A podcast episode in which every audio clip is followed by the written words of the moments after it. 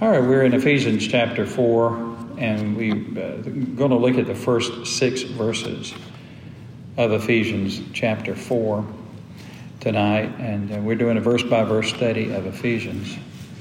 You know, we're almost through with our Revelation study on Sunday night. Brother Ralph called me. He said, "How many were in the in the in the sanctuary when you was preaching?" You said people were in the sanctuary. I said, "Well, the Pew family was here." But, but when I'm preaching, see, I, I, I record that and I upload it and, you know, and, and that kind of thing. And so when I do that, I envision all of y'all being here. So in a sense, you were here. You know, I can just see you sitting out there.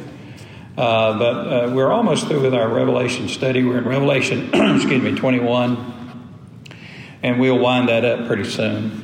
And then we're going to study the creation account the first verses of Genesis. So we've gone from Omega, we're going to Alpha, the last book of the Bible to the first book of the Bible. I think it'll be an interesting study. But on Wednesday nights, we're in Ephesians chapter. Uh, tonight we're in chapter 4. So let's read the first six verses. Paul said, I therefore, the prisoner of the Lord, beseech you to walk worthy of the calling with which you are called with all lowliness and gentleness, with long suffering, bearing with one another in love, endeavoring to keep the unity of the Spirit in the bond of peace. There is one body and one Spirit, just as you were called in one hope of your calling one Lord, one faith, and one baptism, one God and Father of all, who is above all, and through all, and in you all. Now, that last part, and in you all, proves that Paul was from the South. I'll get that. You all, you know, okay, never mind. All right. Now, these verses, Paul urges believers to live a life that is worthy of what Jesus has done for us. You know, what has the Lord done for us? He saved our soul. He's, he's given us new life. He has blessed us so greatly. God has done so much for us. So, in response to what God has done for us through the Lord Jesus Christ, Paul says that we are to live a life that is worthy of what Jesus has done. And, and basically, what he's saying is because of what Christ has done in your life, live for his honor and for his glory. You know, honor him glorify Him. Think of all He has done for you. Therefore, in response to that, live a worthy life. Honor Him and glorify Him. And so, in these, in these verses and in some of the verses following this, Paul gives us several elements of a worthy life. What does a worthy life look like? We are called to live a, a life that is worthy of what Jesus has done. So, what does that look like? Well, a worthy life is one that honors and glorifies Christ. A worthy life is a life that is obedient to the calling of God for believers to live a life of holiness, service, and sacrifice. Now, these verses that we look at tonight teach that a worthy life is a life that is lived in fellowship with other believers in the life of the church, of a local church. Part of the worthy life that we are to live is that we honor Christ by being active and involved in the life of a local church. That's, that's a part of the worthy life. In other words, if a Christian, you know, if a Christian is not active and involved in the life of a local church, serving the Lord, worshiping the Lord, and, and fellowshipping with other believers, and being a part of that church fellowship to fulfill the Great Commission, then they're not living a worthy life. Part of the worthy life in which we honor and glorify God is to be active and involved in the life of His church. So, first of all, I want to talk about the importance of the church. Now, here's what the Bible teaches the Bible teaches that a, the moment a person is saved, the Lord adds them. This is what the Bible teaches. When you were saved, the Lord added you to his body. You became a part of his bride. You became a part of his building. You became a part of his church. When you were saved, you became a part of his church in the universal sense. You know, there's the church universal, and then there's the church local.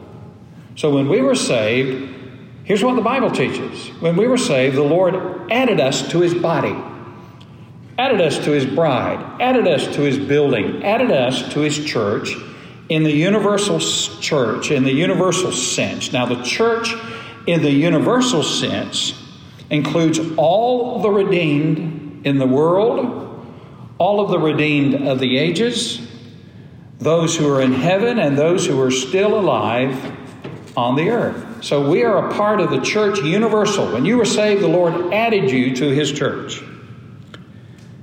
But the Lord also teaches, the Bible also teaches, that it's the Lord's will for every believer to join themselves to a local church, to a local congregation, to the visible church. You know, the church universal is, you know, it's there, it's real, but it's kind of, you know, it's kind of invisible. You can't see it, but it's it's real and it's there. But it, the Lord's it's the Lord's will that not only are we a part of the visible church, which He adds us to when we're saved, but he, it's His will for us to be a part of a local assembly, a local congregation that is a part of the universal church. Now, we live in a day when many people discount the importance of local church membership. You know, a lot of people feel like today they don't need the church. You know, that they can live the Christian life just fine without really being involved in a church. Uh, there, there's a growing sense among many people that they can have, like, you know, be Lone Ranger Christians. You know, not part of the group, not part of a congregation, but they can do their own thing and be, you know, be a Lone Ranger Christian without being a part of a local church. But here's what the New Testament teaches the New Testament repeatedly emphasizes the importance of the local church. Now, let me give you some facts of the importance of the local church. I love the local church. And I've been a pastor of local churches for many years. Uh, I love the local church. Uh, you know, when you're a pastor, you don't get to visit a lot around, and, you know, every now and then you can get to go to other churches. But I just love the church. I love looking at churches. I love riding down the road and seeing churches, you know. And I have the habit of praying for every church when I pass them on the road. It's not a long, elaborate prayer. I just say, Lord, there's a church building. And I'm sure that an active church is involved in that church building, meets in that church building, and I pray for that church. I love the local church. So let me give you some facts about the importance of the local church. Uh, most of the New Testament was written to local churches. If you look at the New Testament, the, the book of Romans was written to the church at Rome. The book of Ephesians was written to the church at Ephesus. The book, of Galatians was written to the churches of Galatia. Galatia wasn't a city, but an area, and it was written to the churches of Galatia. First Thessalonians was written to the church at Thessalonica. Timothy was written to Timothy, who was kind of like an associational missionary for the churches around Ephesus. Titus was written to Titus, who was serving the churches on the island of Crete. The book of Revelation, the initial audience of the book of Revelation was the seven churches of Asia. And so most of the New Testament actually was written to local congregations. Also, it was, if you study the book of Acts, the Apostle Paul had a, minist- uh, had a, a missionary strategy.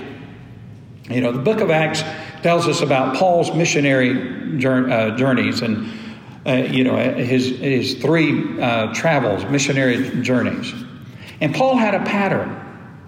He would go into a, a, a, city, and if they had a synagogue, Paul would go into the synagogue. He, being a visiting rabbi, studying at the feet of Gamaliel, the local synagogue leaders would see Paul and say, Man, he's impressive, and they would ask him to speak, and sometimes more than one Sabbath day. Well, Paul would preach in the synagogue till he got kicked out. Because he would preach Jesus.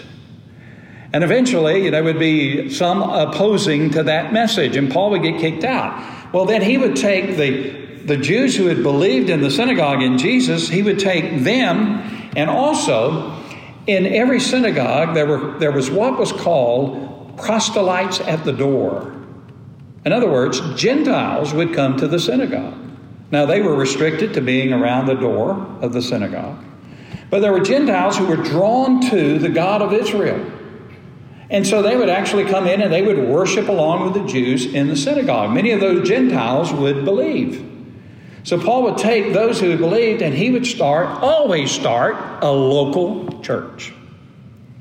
So part of his missionary strategy was to establish a local congregation in every city where he went to preach the gospel. That's another indication of the importance of the local church. Hebrews 10, verses 24 and 25, commands that every believer be a part of a local church. And it reveals why this is important. Listen, let us consider one another in order to stir up love and good works, not forsaking the assembling of ourselves together, as is the manner of some, but exhorting one another, and so much more as you see the day approaching. So the, the writer of Hebrews says, Look, let's get together. We need the encouragement of coming together. We need to stir one another up to greater acts of love and good works. We need to exhort one another. The day approaching is, you know, the day when Jesus will come again. Well, if it was, if in the mind of the writer of Hebrews it was close then, how much closer is it now? In other words, as the days go by, we need to be a part of a local church. The Christian life is designed to be lived in fellowship with other believers. There's no such thing as Lone Ranger Christianity. In the local church, believers are to encourage one another in the faith. My job is to encourage you. You know? That's one of my jobs, to encourage you in the faith. And your job is to encourage me in the faith. And we are to stimulate one another to greater acts of love and, and good deeds. And so it's very important in the life of a Christian to be active and involved in the life of a local church. You know, I, some my heroes in the faith are those church members who have been in a church for year after year after year after year They've seen the good times in the church and the struggling times in the church. They've, you know, gone through this crisis and seen this revival, and they're just there. They're always there.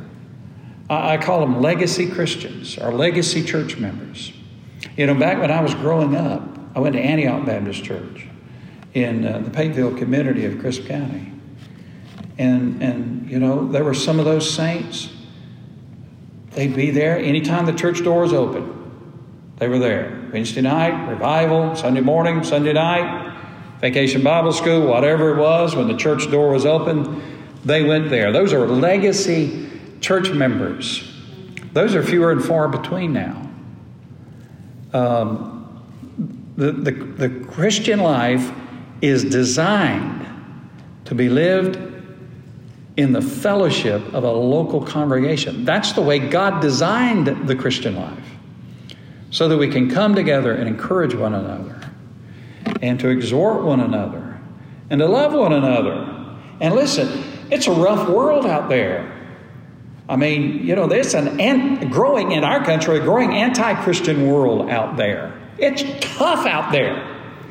You know, you, you if you worked at a factory, you go to a factory and you work all week long and you're in and amongst all kinds of people and they're using all kind of language and telling all kinds of stories and you know, and they're they're you know exhibiting maybe some low morals or that kind of thing, and you're a Christian and you just you got to make a living and you're work, doing what you're doing, and you you put up with that all week long.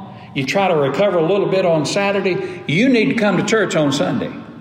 You need to be in good fellowship with God's people to bless you and encourage you so that you can be ready to then be a witness again the following week in that old factory. And I love football. Go dogs.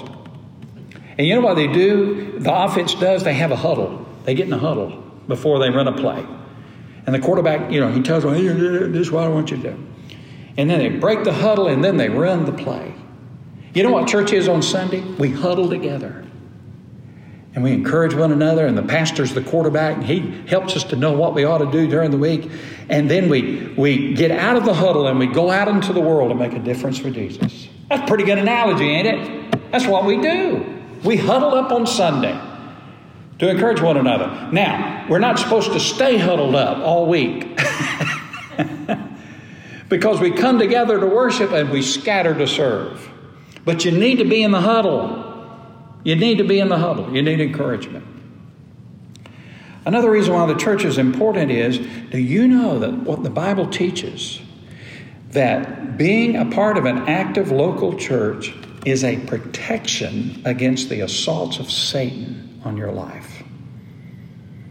In 1 Corinthians 5 5 and 1 Timothy 1 2, those verses speak of church members being disciplined. You know, there's some church uh, uh, members who were not doing what they ought to do. They were doing some things that were not right. And Paul encouraged those church members to be disciplined. You know how he said they should be disciplined? He said, hand those church members over to Satan. What does that mean? To hand a church member? And he assumed they were Christians. Over to Satan? Doesn't mean, you know, strip them of their salvation. We can't do that. What he means is expel them from the church fellowship. Put them out there in the world where Satan is. Put them out there until they repent of their error their sin and their evil and their threat to the unity and the witness of the church. So Paul said, if you know, if they're not behaving and they're doing stuff in the church, hand them over to Satan, put them out in the world. Now, what that means is, if you want protection from Satan, one of the protections you can have is to be active and involved in the life of a local church. Have you ever missed church and then you say to yourself, you know, man, I should have gone to church Sunday because stuff started happening to you? I wish I'd been in church Sunday. Well, sometimes it's just coincidence and that kind of thing. But listen, it, you know, it's a, it's a tough world out there. And, and being a part of an active local fellowship hinders a lot of times what Satan will try to do in our life. The church is to be a place where believers are nurtured in their faith, where they are held accountable for how they live where they are encouraged and admonished and taught by godly leaders, God called leaders, who have been gifted and called to teach the Word of God, to lead and watch over and shepherd the church. And so, you know, being a part of an active, active part of a local church fellowship is a very important thing. There's no such thing as Lone Ranger Christianity in the Bible. And, uh, so it's, it's absolutely very important to do that. And I, I love the local church. I think everybody ought to be a part of the local church. Personally, I think everybody ought to be a part of Mercedes Baptist Church. But you know, some people they think they ought to go somewhere else, and that's and that's all right. You know, that's between them and the Lord, right? But we need to be a part. Uh, the local church, being a part of the local church, is important. And being active and involved in the life of a local church is one of the elements of living a life that is worthy of the Lord. And so, if you're not active and involved in the life of a local church, then you're, you're, you're, you're not being worthy. You're not living a worthy life like the Lord would have you to live. Now, Paul in this passage talks about contributing to the welfare of the church.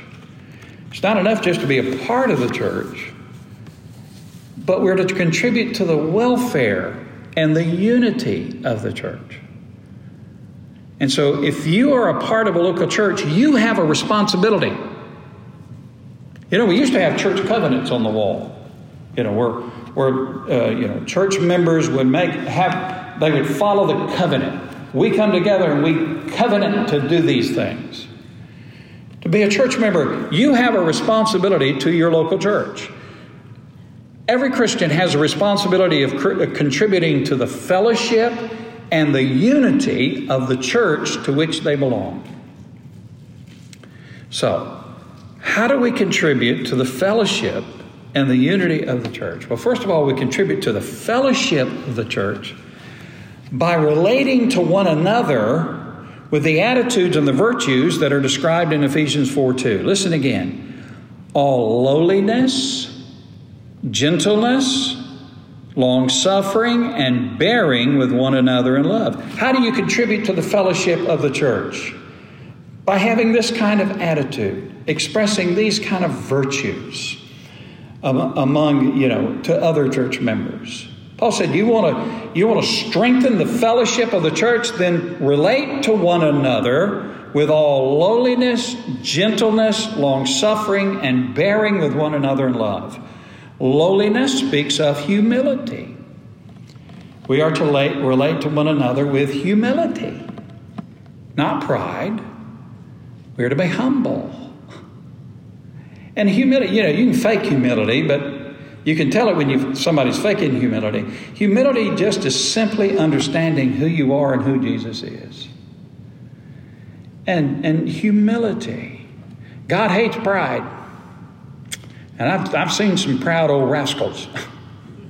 I say that in all Christian love. In my years of the ministry. And pride will lead, listen, pride will lead to all kind of troubles and trials. And, you know, humility and I'll tell you this about humility the closer you walk with the Lord, the more humble you will be. The closer you walk with a holy, perfect, and righteous God, the more humble you will be that that God would love somebody like you. And so we're to build up the fellowship of the church by being humble to one another. You know? Talk to everybody. Love everybody the same. Talk to everybody. Treat everybody the same. Then he says, gentleness. That speaks of having a gentle, meek, kind, patient attitude toward our fellow believers, to be gentle. You know, we're not to rag on one another and beat one another up and all that stuff. We're to have a gentle spirit, a meek spirit, a kind spirit, to be patient with our fellow believers. Long suffering, Paul says. That means slow to anger. It means this one who is able to bear injuries, slights, and insults without retaliation. Now, that'll test your Christianity to be long suffering somebody on you. Instead of you back, you pray for them. You bear their you bear injuries and slights and insults. You have it within your power to retaliate, but you don't. Always think about Jesus on the cross. He had the power to kill every human being there and on the face of the earth, but he didn't do it right? He did not do it. Long suffering. Bearing with one another means to make allowances for the faults and the failures of our fellow believers, to bear with their weaknesses and their failings, to bear with one another. You know, not some, listen. Our fellow Christians are going to fail sometimes. They're going to fall sometimes. They're going to do stupid things sometimes. But to, to, to bear with that and to pray for them and, and to encourage them and to bear with their weaknesses and their failings. And love. Bearing with one another in love speaks of the love and affection we should have for our fellow believers. Love means you always seek the highest good for the other person. That's agape love. You always seek the highest good for the other person. And so you want to you want to help make the fellowship of the church strong, then relate to other, one another to others in lowliness, in gentleness, long suffering, and bearing with one another. loving other Christians. Y'all will not believe the things I had to bear with in my ministry. Woo! Early in my ministry, I didn't bear nothing. You know, you got on Brother Chris's bad side, that's tough, boy. And here I go. But the older I got, and the more experience I got, the more I realized that that was not productive. You know, to bear with people and to love people and to encourage people. Because you see, for me, see, as a pastor, you set the pattern for how people relate to one another. If, if you're obnoxious and you get in people's face and you then that sets a pattern for other people to follow. And so you don't want to do that. So you set the pattern of loving others and being patient with others and encouraging others. So that if you want to strengthen the fellowship of your church, relate to others in that way. If you want to strengthen the, strengthen the unity of the church, listen. Verses 3 through 6 again. Endeavoring to keep the unity of the Spirit in the bond of peace. There is one body, one Spirit, just as you were called in one hope of your calling, one Lord, one faith, one baptism, one God and Father of all, who is above all, through all, and in you all. Here's what Paul says it is the Holy Spirit of God that gives unity and peace to the church. It's the Holy Spirit who gives unity and peace to the church. It is the responsibility of every believer in that church to protect that unity and peace that God gives to the church, to keep it, to guard it, to protect it, to keep it intact.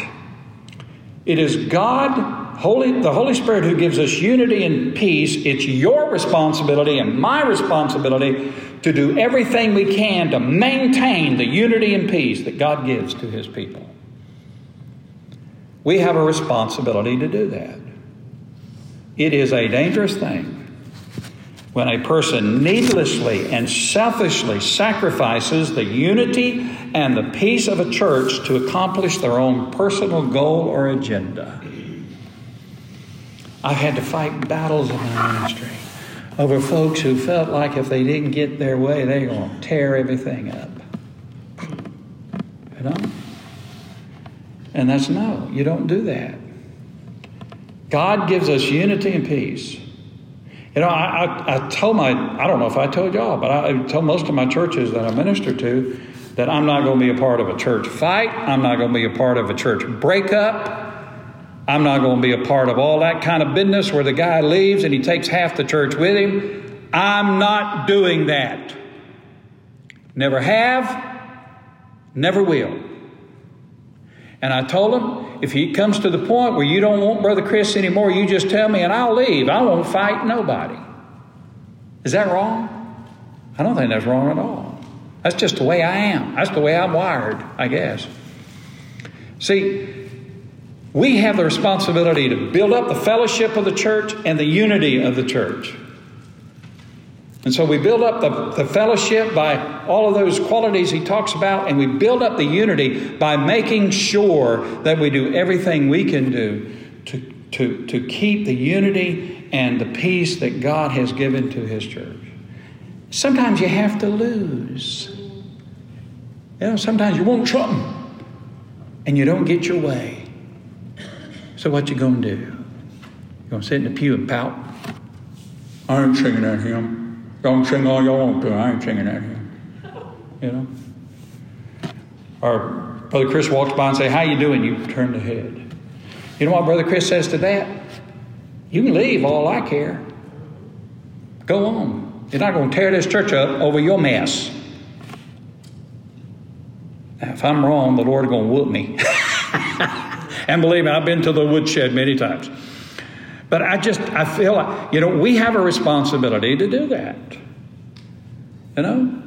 It's my responsibility to love y'all and encourage y'all. That's my responsibility to encourage the fellowship and the unity of the church in that way. And you know, I, I love Brother Chuck.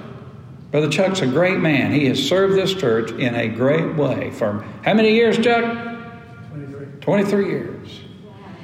Do you know one of the most one of the most important elements to the unity of a church is The pastor needs to get along with the deacons, and the deacons need to get along with the pastor. And the pastor needs to get along with the, the music director, youth director, or whatever they may be. There needs to be unity among the deacon body and the pastor, and unity among the pastor and the staff. Because if you ever get junk in there, it's not only going to affect those relationships, it's going to affect all the church relationships. I need to write a book on this stuff. Amen. You know, I just do. I need to, because I've learned a lot, mostly from messing up. You know? So, and now, listen, I'm going to hurry. What time is it? Have we had supper yet? We haven't had supper yet. I need to hurry then. Get home to that steak and potato.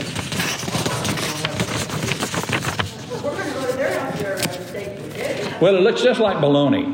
You know, it's bologna. St- no, it's not bologna. I don't know what it is. All right, the unity of the church is built on seven spiritual realities that Paul lists in verses 4 through 6. We are to be one because we are all members of the same body the Lord church, the Lord's church. We're all members. We are to be one because we're all indwelt by the same Holy Spirit. The same Holy Spirit that lives in me is the same Holy Spirit who lives within you. Doesn't that unite us? We all share the same hope of glory. We all look forward to the heaven we're going to, the same destination. Shouldn't that unite us? We're part of the same body. We're indwelt by the same Holy Spirit. We're going to the same place of glory. We are all saved by and we all serve the same Lord. We're all serving the same Lord. Shouldn't that unite us? We're all saved by the same faith. We were all saved the same way through the gospel of Jesus Christ. We all share the same baptism of the Spirit. When I gave my life to Christ, the Holy Spirit came to live within me. When you gave your life to Christ, the Holy Spirit came to live within you. We all have the same Father. Don't we? So therefore, we should be united. We have the same Father who is God over all and the God who lives in his people by the Holy Spirit. We got every reason to be one and united. See, that's how the Holy Spirit of God gives unity and peace to the church. We have all of those things in common. Therefore, is it right for us not to live in unity? If that's true, is it right for us not to live in unity and in oneness?